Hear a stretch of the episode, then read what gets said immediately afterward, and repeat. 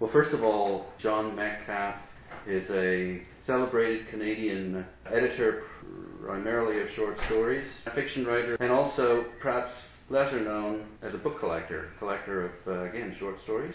Yes, that would that work. Sum things up, yeah. Okay. Thanks for the tea. Oh, pleasure.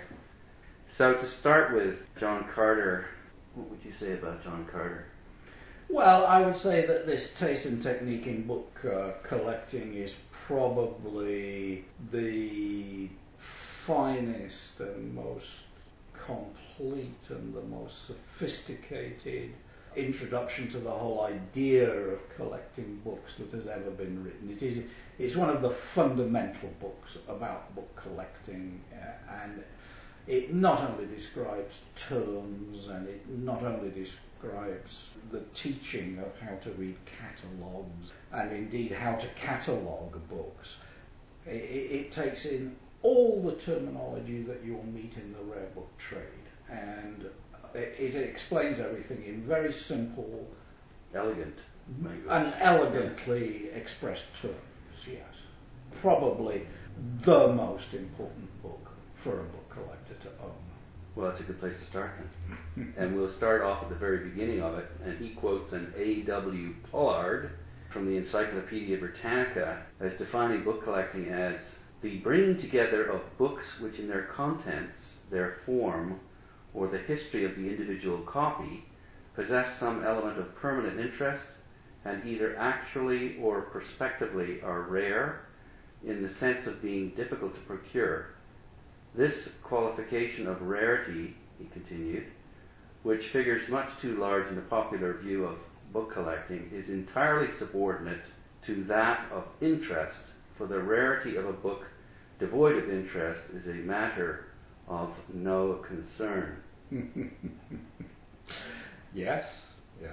Well, you know, I mean, there are some people who collect the most amazing things, which are possibly of very little interest to anybody. Acquisition is not actually the point at all. I think the point is the aesthetic pleasure that you have in books, their rarity, the number of them in their first edition that was printed, in many cases of very, very important books tiny numbers were first printed. Yeah, one or two thousand, right? If that. Yes, if, yeah. if that. So, say in American terms, if, if a book was printed in, a, in an issue of 2,000 copies, it is almost, by definition, a rare book. When you factor into the uh, equation that probably a quarter of the entire print run run is destroyed or lost or you know pissed on by the mm-hmm. dog or whatever, you're, you're, you're left with a possible number of say 1500, although that might be far too generous. And then those are destroyed by dust, by rats, by mice, by coffee stains on the dust jacket. So that when you get down to a book like Flannery O'Connor's A Good Man is Hard to Find, which was printed in 2,000 copies, if you can find one now in beautiful condition, you're looking at $4,000 American. If you're looking at an inscribed or signed one, you're looking at six and a half to ten thousand dollars. I mean, you're looking at something very, very rare. You know, one of the one of the things that people don't talk about a great deal. I don't even think uh, John Carter talks about it a great deal in that book. But one of the things that you're talking about here is romanticism. You know, now hard-headed librarians are going to say to you, "Well, we're not interested in a signed or an inscribed copy of a book." Uh, because what does it add to the text? Uh, what does it add to our understanding of what the writer was saying? Well, I mean, the answer obviously is nothing. But if you can find a book signed by Nabokov, who signed very, very few books ever in his life, the difference in price between a signed first edition Nabokov and an unsigned first edition Nabokov is probably 100 for the unsigned, 3,000 for the signed. It's a function of the uh, number of books that the author would have signed too, of course. Yeah, Scarcity but it's, it's, it's the market, it's the romanticism of saying, I am holding in my hands an actual copy of this book by Nabokov that Nabokov held in his hands and signed, you know. Mhm. And therefore, in this quasi mystical way, I have a relationship to this man Mm. or this woman. It, it's a factor in the market that's hugely important. Another quote, and I- and I'll be throwing a few of them at you just to, just at the beginning of this interview. For a man's handling of a book is as instantly revealing to the experienced eye as his grasp on the reins of a horse. Mm-hmm. Yes. And I suppose just a way of, first of all, respecting the book, the way you would handle it, but also uh, you'd be able to just tell the affection with which a book lover would hold the item. Yes. And the immediate way that a collector will look at a book. A lot of people will look at a, a book's cover, which a collector will also do. But I mean, the first thing that a collector will do will be, oh, let me invent this. He will take the cover off to look at the inside condition of the book. He will look to see if the book is cloth bound or cloth and boards. He'll look to see if the corners are bumped, all four of them. He'll check to see if the dust jacket is, you know, in impeccable condition, if there are tears.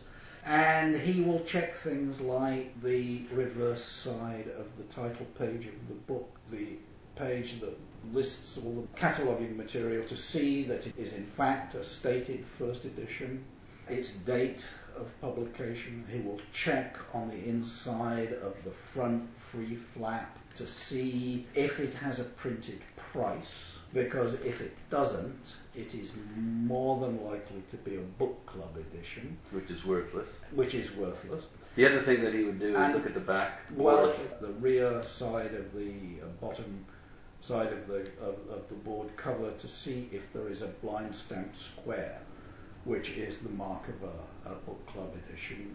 Um, and he does all these things without thinking. There's obviously an, an intelligence, a knowledge at play that you can, according to Carter, immediately discern in someone Yes. by the way they, they handle the, the object. The next quote The book collector is, in fact, one of the assault troops in literature's and history's battle against the inequity of oblivion. Yeah, I think that every time a collector says, This is a person I am going to collect and preserve, it's a value judgment which probably, not always, but probably runs counter to the prevailing opinion. So, I mean, for example, when I was a young man in Canada and knowing very little about the short story, but being interested in it, not having been taught anything about it in university in England, as it was there considered basically an American preoccupation. I started to write and I became uh, very interested in uh, uh, uh, American short story writing, as indeed anyone who isn't a fool should be. About two years into this preoccupation, I became aware of a writer, not that many years older than me, called Richard Yates. I bought a copy of his second book, which was called Eleven Kinds of Loneliness which is probably one of the most stupendous books of short stories that's ever been published in the United States. I mean, it's up there with Scott Fitzgerald and Hemingway and everybody else. Bought everything that Yates wrote. And during his lifetime, I watched his reputation rise and then disappear completely. Every book of Yates's was out of print, and he became unknown. But I didn't give up and I was buying Yates all the time. And I have Yates. Big movie out right? But and, and everybody is saying, Yeah. "Who the fuck is this guy? Yeah. You know, why didn't we know? I knew. Yes, and that's your taste. You clicked with that author and realized that he was Ah, but there, there have been many of them that I have clicked with, but the world doesn't click with. I do. You know, I mean, another one that I've just been buying is Denis Johnson. Fantastic writer. I've been buying Diaz in the United States. Know. Not too many books he's put out. Well, he's put out two Yeah. that I know of so Yeah. far, but I have the first one signed and inscribed, and not many people will have because it was probably printed in about a thousand copies. I mean, which is nothing for the United States. I mean, they, that's that's like you know a rarity. Yeah. Stuff immediate. So, getting back to the quote about oblivion, then, it's the eye of the collector able to determine quality where perhaps others couldn't. Yes, there's that involved, and there's also involved the fact that the very best dealer in the various countries, you know, throughout the world, usually have a very keen, sharp eye on things and will stockpile particular writers and will send warning shots across the bows of collectors. Like some of the top dealers in the United States write letters to me and they say, Do you know this guy? If not, read it and see what you think, you know? And very often some of the big American dealers do this for me, like Ken Lopez. They mm-hmm. say, read Rick Bass. And I say, who the fuck is Rick Bass? And they say, read it. I find it in a library and I read a story or a couple of stories. And then I say, yes, send me Rick Bass. It's interesting, isn't it? It's the, It's- the bookseller. You'd think that, that that sort of advice would come from a book critic, or Yeah, uh, but it doesn't. But it The, doesn't. the academy, the, the universities are staffed by people who haven't read a new book in 30 years. They have no idea of what's going on. It's the people out there on the front line who, who have the knowledge. And of course, there's a huge interplay, you know, all the time between the major publishing houses and the rare book dealers. Like, uh, the, I, I don't mean in a commercial level, I mean the editors at Knopf and places like that are talking to people like Ken Lopez.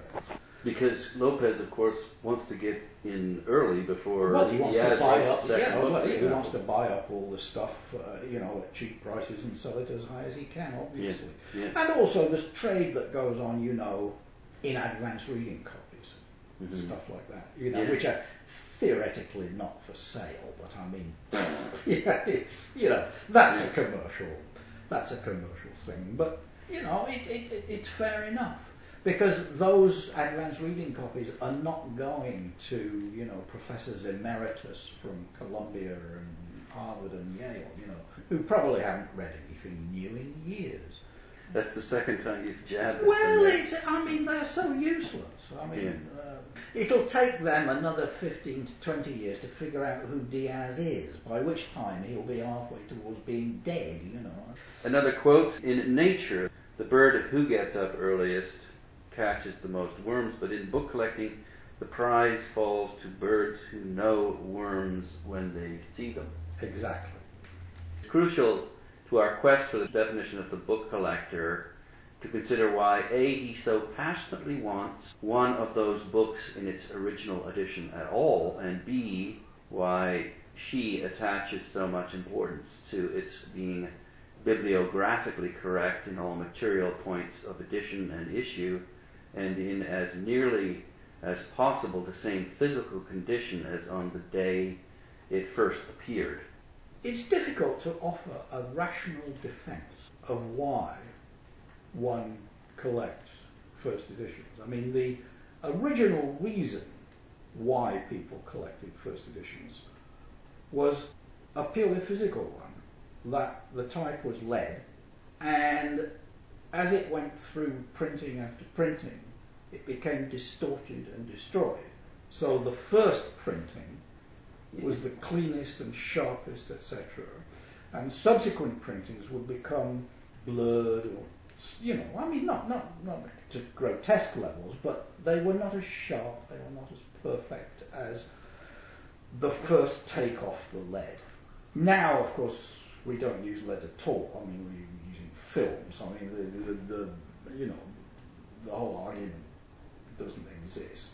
So, I mean, what you have to say, if you're being rational, is that it all comes down basically to romanticism. you want the first, most beautiful, most perfect copy of this book that you adore by somebody that because of that book you adore and that's all there is to it, you mm-hmm. know. Mm-hmm. There, there's rarity, but it, it's a kind of a notional thing, you know. I mean, it's a kind of a pact that we make, all of us, you know, book buyers, booksellers, book writers, everybody, and they say the first appearance in the world of this book in beautiful condition, signed and therefore touched by the person who wrote it this is the closest I can get to this person. So whoever the object of your lusts and affections are, whether it be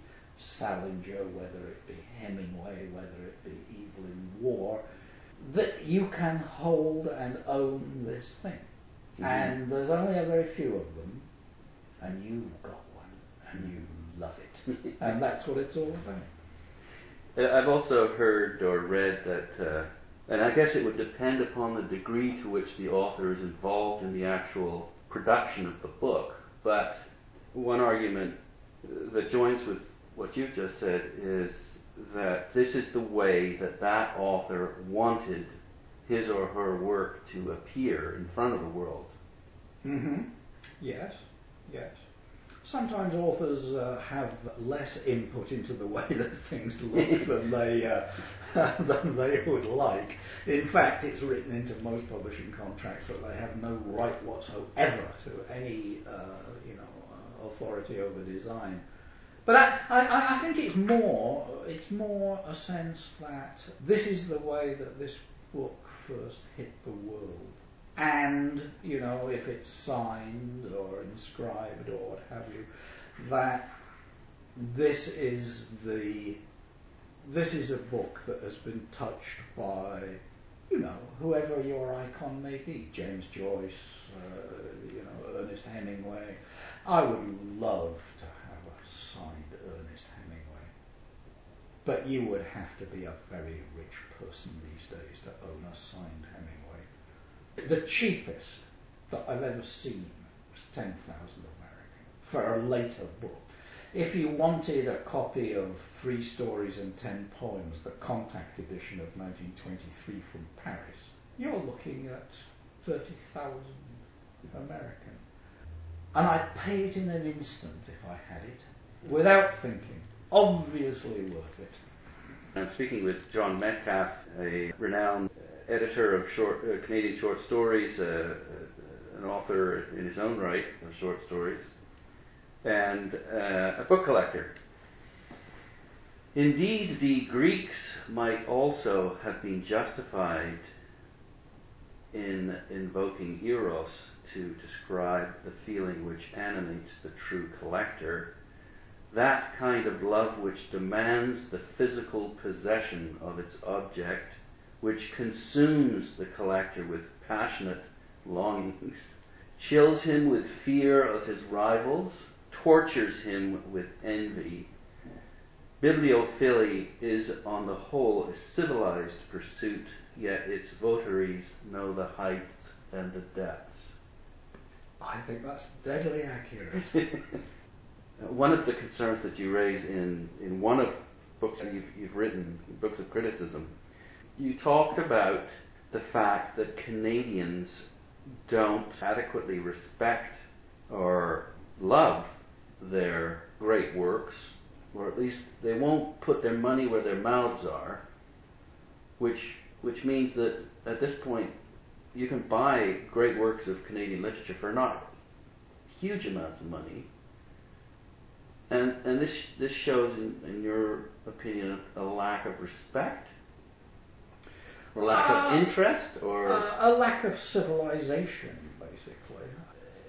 It's an extraordinary thing in Canada that nearly everything that has been written in the last 50 years is not valued at all. It, it's so much waste paper. I mean, you have to derive from the fact that you can buy rare, really rare, Irving Layton books for $300. I mean, you have to ascribe this to the fact simply that Canadians do not want their own literature. They don't care about these books. Now, I mean, for example, let's take Alice Munro, who is not a typical Canadian writer in that she has been widely recognized as one of the most important writers in the world. and, and I should add, her name comes up more often in, in all of the interviews that I've done with, to this point, several hundred authors. Her name comes up the most often mm-hmm. as an example of a great writer. You can buy in Canada a signed, inscribed copy of her first book, Dance of the Happy Shades, for six hundred dollars. Were she an American writer, that book had cost you six thousand or more. It's simply that we don't know, we're ignorant, stupid, and we don't care and there has been no civilizing tradition in this country of bookselling. It's all always been desperate. It's always been an effort, and the sort of early nationalist aspirations of people in the 60s and 70s has just dribbled away into nothingness. All those, say, wonderful books by Roch Carrier, the, the you know, Floralie, Where Are You, and uh, La Guerre, Yes Sir, and all those kinds of books from Anansi, you can buy them for five bucks because nobody gives a fuck. And I mean, this is not a comforting thing to say, but you have to say it. I mean, it's true.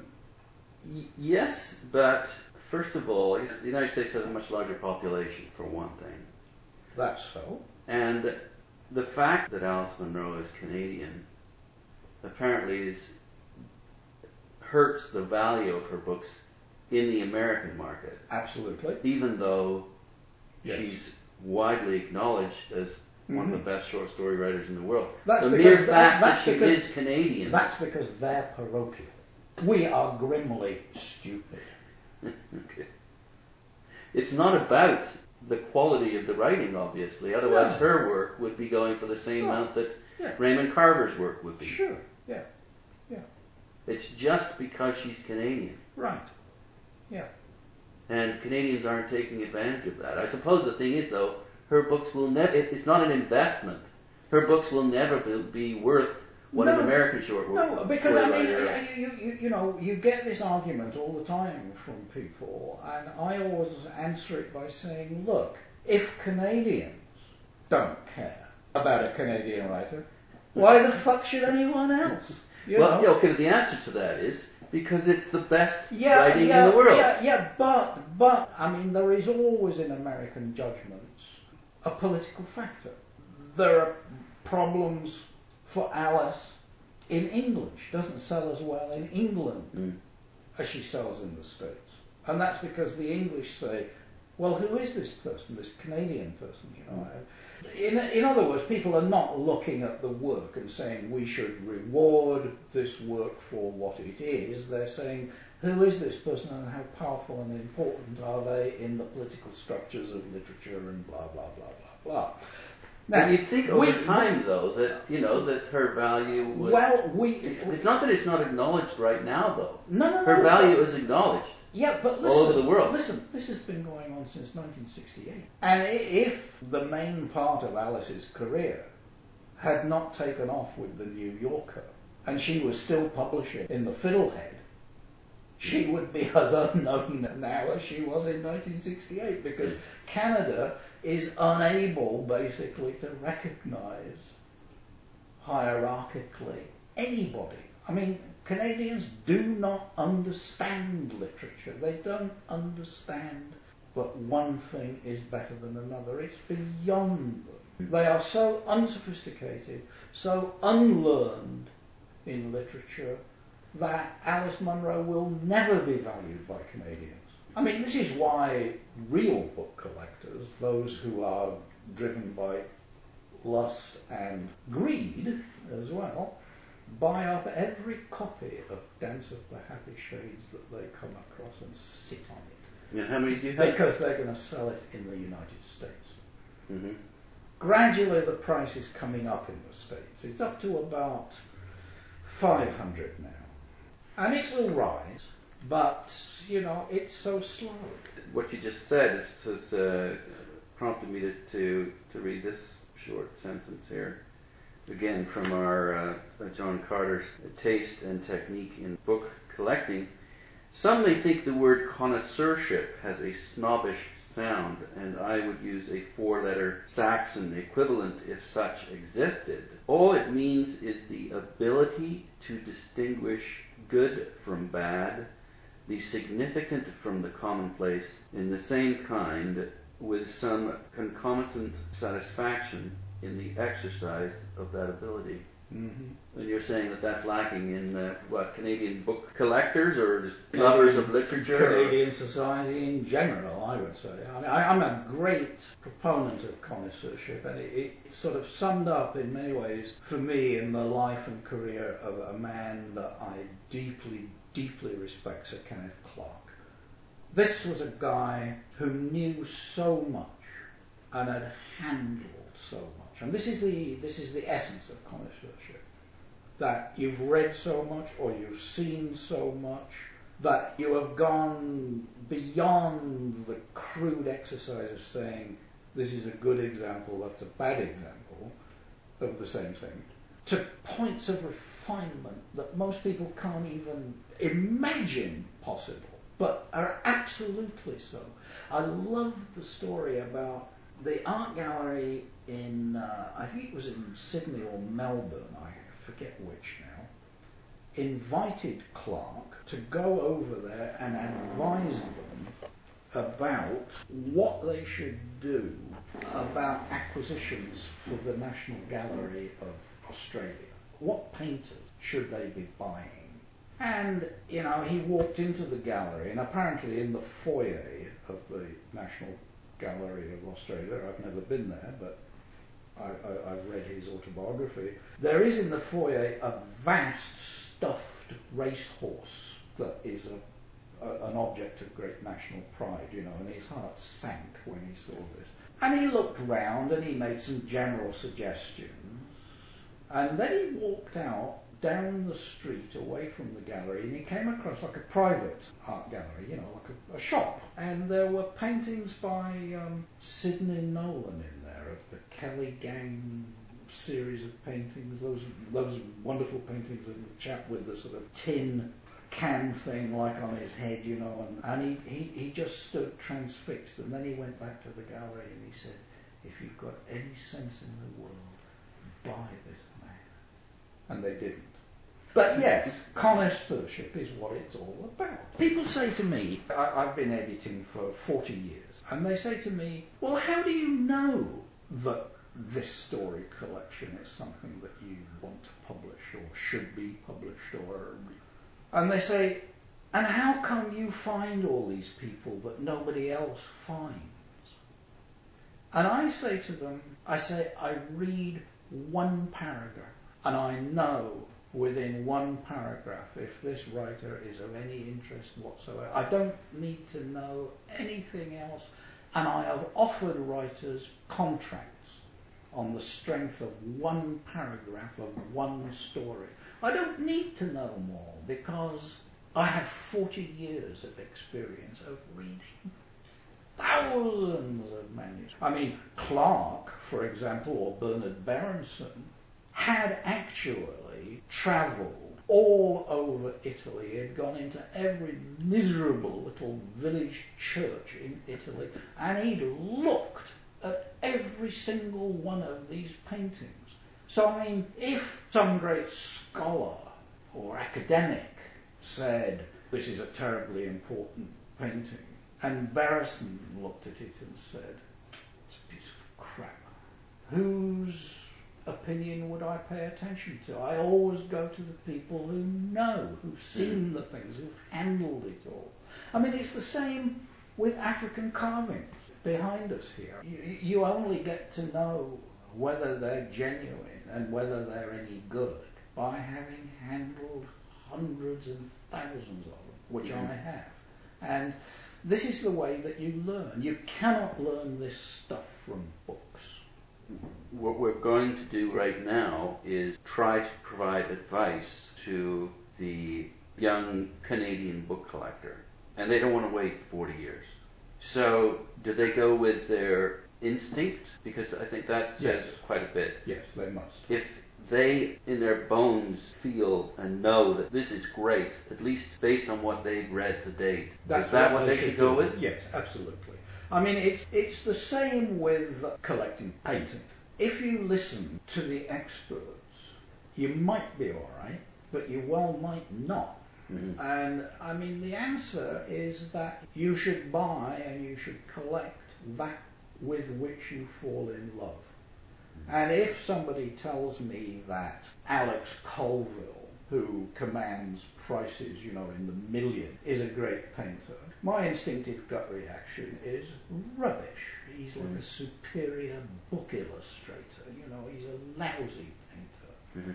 And somebody that you've never heard of, but that I've seen, say in a local gallery or in a gallery in Toronto or whatever it is, has painted something where the paint surface engages me, where the colours engage me, where you know the whole the whole thing charms me, and I fall in love with it. Mm. That is the thing to buy. Well, and that's the thing to buy, but it's also I think before you make that purchase, I think the individual collector needs to put some reasoning behind their love so that they can then justify. Well, I, I, very, very, often I think there is no reasoning. I mean, that it's pure love. It, behooves them to, to, to, think as, as deeply as they can, as seriously yes. as they can, yeah. about why they love a particular author before they go out and start buying them. Yeah, but I mean, the first thing, the first, the primal thing is that you the read love. something and you say, I love this. Yes. Okay. And, and very often it's very hard to say why exactly, um, or, or in fact to be rational about it. So collect what you love. Perhaps you could then, although your advice is not to listen to experts, perhaps you could. You've, you've oh, listen to connoisseurs. okay. Not academics. Okay. so you've identified uh, Alice Munro. Let's say again, we've got a young person who's got some let's say they've got five thousand dollars that they instead of putting mm-hmm. into a pissy mutual fund that disappears in five years, they want to collect a great Canadian author. How how would you recommend they best spend that money? Well, I, I mean, I think that you know there are you you can collect almost any Canadian author for next to nothing because they're undervalued on all markets simply because Canadians don't collect them at all. Americans are prejudiced against them. Why should they collect Canadians, for God's sake? You know, why should the English collect Canadians? And especially collect Canadians that Canadians couldn't care less about. But I mean, if I were, as a connoisseur, saying, as a young person starting out, what should you be sucking away now? Well, Alice Munro, obviously, Mavis Gallant, obviously, Mordecai Richler, obviously. Then there's a big gap. Just the three, huh? Well, those three, I mean, are obviously sort of blue chip. The ones that are hugely touted and respected and, you know, trumpeted about. Timothy Findley, hmm. already gone. Robertson Davies, an old windbag. You know, I mean, it, you could pay lots of money for Robertson Davies, but I mean, you're going to end up with crap. I mean, you, you're just losing losing the farm on that one. As an investment, but Yeah, also yeah, as a- primarily as an investment. Well, primarily as an Yes, investment. okay. Yeah. Mhm. No, so I mean, it, it it seems to me fairly obvious that the most accomplished genre in Canada is the short story, and the place where you should be investing is in the younger short story writers. Well, uh, you know, to me they seem young because I publish most of them. And you know they're much younger than I am, but um, you know they're, they're not that young anymore. They're they're into their late forties and early fifties now, and the much younger ones that are still coming up. Caroline Adderson, Terry Griggs, Michael Winter, Mike Barnes, K.D. Miller, one that I just published last year, Rebecca Rosenblum, one that I am in the process of publishing at the moment, Amy Jones. There's a whole list of them. There are probably 20 or 30 of them that a, a really enterprising young collector would be preserving now in impeccable first conditions and preferably signed and inscribed, which is not difficult, you know, as many of these people are routinely about signing books, doing readings, this kind of thing. Um, there's a there's a list that I call the century list in my last book, Shut Up, He Explained, Yes. that lists most of these young writers, and it, it's if you put together a selection of those plus another ten or fifteen or so, Sharon English, people like that, you would have a very valuable collection from an aesthetic point of view. hmm From a financial point of view, largely worthless. For the very simple reason that Canada does not consider these people of the slightest importance, whereas I consider them to be the very taste and essence of the country. And they will represent the future of Canada, if there is to be a future of Canada. And these will be the people that, if literature continues in this country, which seems to me debatable at many points, these will be the people that, that people will look back on and say, my God, this was Canadian literature. But we didn't recognize it at the time. Well, I hope this spurs uh, some recognition. Thanks very much for your time. Okay. I've been speaking with John Metcalf, renowned editor, writer, and book collector. Thanks very much.